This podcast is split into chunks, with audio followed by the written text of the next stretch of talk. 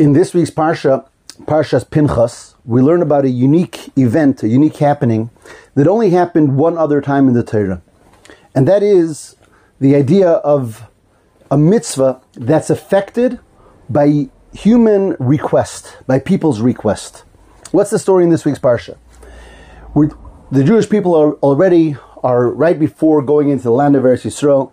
And Hashem gives us the mitzvah in this week's Parsha of dividing the land of Eretz Yisrael amongst the 12 tribes.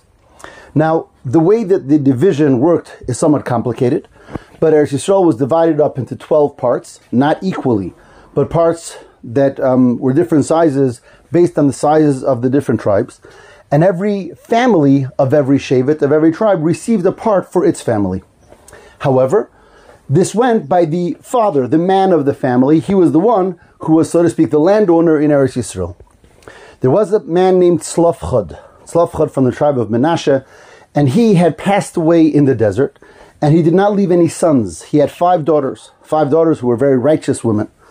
And as it were, they would not be receiving a part in Eretz Yisrael for their family, because there was no father of the family alive at that time. Again, their father had passed away. He did not leave over any sons, and therefore, as the mitzvah was given, they were not to receive a part in Eretz Yisrael which bothered them greatly because they loved Eretz Yisrael, they loved the concept of going to Eretz Yisrael, the Holy Land, and they come to Moshe Rabbeinu and they ask, they say, why shouldn't our family also be able to have a part in the land of Eretz Yisrael? Moshe Rabbeinu says, I don't know, and he says, wait, I will ask. Let me hear what I'll, let me uh, wait so that I can hear from Hashem the response to your question or your request. This was something unique to the prophecy of Moshe Rabbeinu only that Moshe Rabbeinu was able to go before Hashem and ask. And Hashem famously responds, Kain benoist Tzlofchad Doivres, that the daughters of Tzlofchad, they're just in their words, in their request, and therefore they should receive a portion of the land, and they do inherit their father. And this became, as the Torah goes on to say, a new mitzvah, that when a father passes away and there are no sons, then the daughters are in the place of the sons, and they receive the inheritance just as if they were sons. So this is a mitzvah that was directly affected by the fact that the people had a powerful, had a strong passion and feeling for the mitzvah and came and requested and asked by Hashem that they also receive a part in that mitzvah. We had this one earlier time in the Torah. That was a couple of weeks ago in the Torah portion of Bahal And there was about the story of Pesach Sheni. When the Jewish people brought the Korban Pesach the first year in the desert, this is 39 years earlier, and then there was the people who were impure, and they came to Moshe Rabbeinu, and they said the same thing. They said, "We're impure. Why would we? Why should we have to miss out on this mitzvah of Korban Pesach?" And again, Moshe Rabbeinu says, "Wait, and I will hear what Hashem has to say." And Hashem gave us then the mitzvah of Pesach Sheni, a mitzvah for all generations. That one who's not able to bring the Korban Pesach in the proper time has a second, has a makeup um, ability one month later to bring the Korban Pesach a month later on the 14th of Iyar. Both of these mitzvahs express the tremendous significance that Hashem attributes not only to us following the mitzvah as it was told to us, but our passion, our feeling, our desire to do the mitzvah. In other words, typically the entire Torah is about Hashem's mitzvahs. Hashem gives us commandments and we're followers.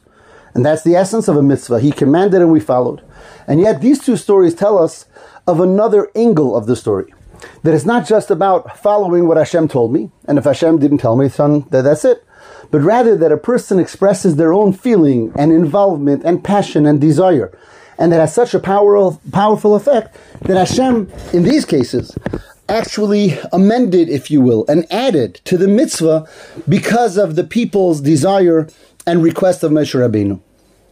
It's interesting, an interesting note, that by both of these mitzvahs, there is an interesting expression in the Torah. It says, reading from this week's parsha, when the daughters of Tzlofchad come to Moshe, it says they stood before Moshe and Elazar and the Nesiim and the entire nation, or the Beis Din, the Sanhedrin. They stood before Moshe and Elazar, who was the Kohen Gadol at the time, and the Nesiim, when they gave their request. And Rashi comments, if they stood before Moshe, that means they asked Moshe Rabbeinu, and if he wouldn't know, then nobody would know. Why then would they understand stand in front of Elazar?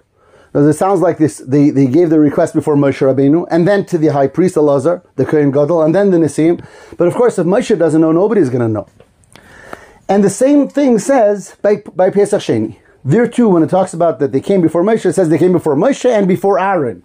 Right? That's when Aaron was still alive.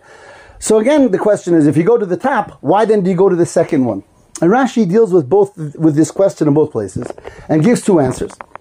And one answer is that they came before them when they were in the beis medrash. They were in the beis medrash, the house of study, and that's when they came before them.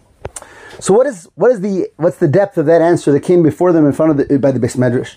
The house of study is not the place, it's not the house of teaching. It's not where Moshe Rabbeinu came and taught the Torah to people. The house of study means when everyone is learning together and everyone's trying to figure this out and everyone's trying to understand the halacha, trying to understand the mitzvah.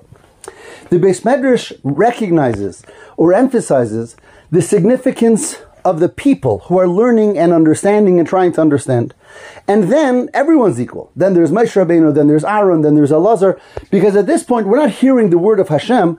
We're trying to understand, trying to internalize, trying to go to, get to the depth of a mitzvah.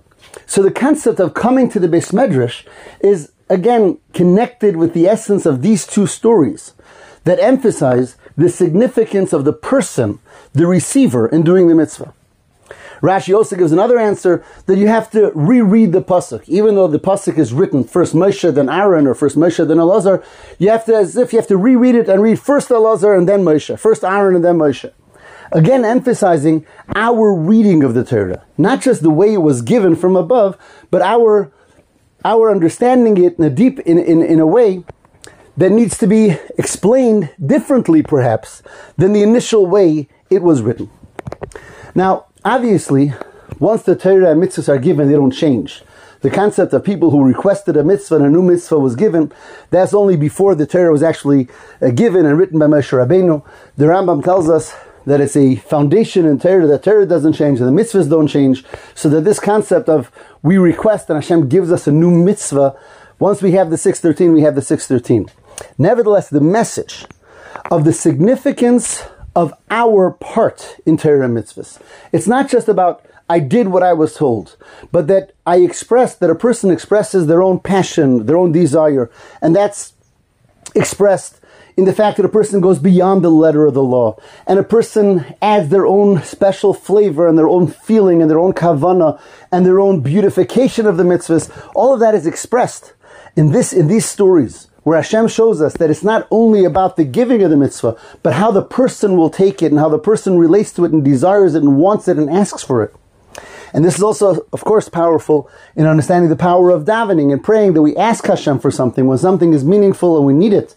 And just like the daughters of Tzlofchad, and just like in the story of Pesach Sheni, we felt that we were sincerely lacking because of our desire to do the mitzvahs properly. In the same way today, when a person is not able to do a mitzvah properly, for whatever reason, and any mitzvah, and they and they pour out their heart before Hashem, Hashem listens to it and helps the person be able to receive and be able to perform the mitzvahs in the way that the person wants.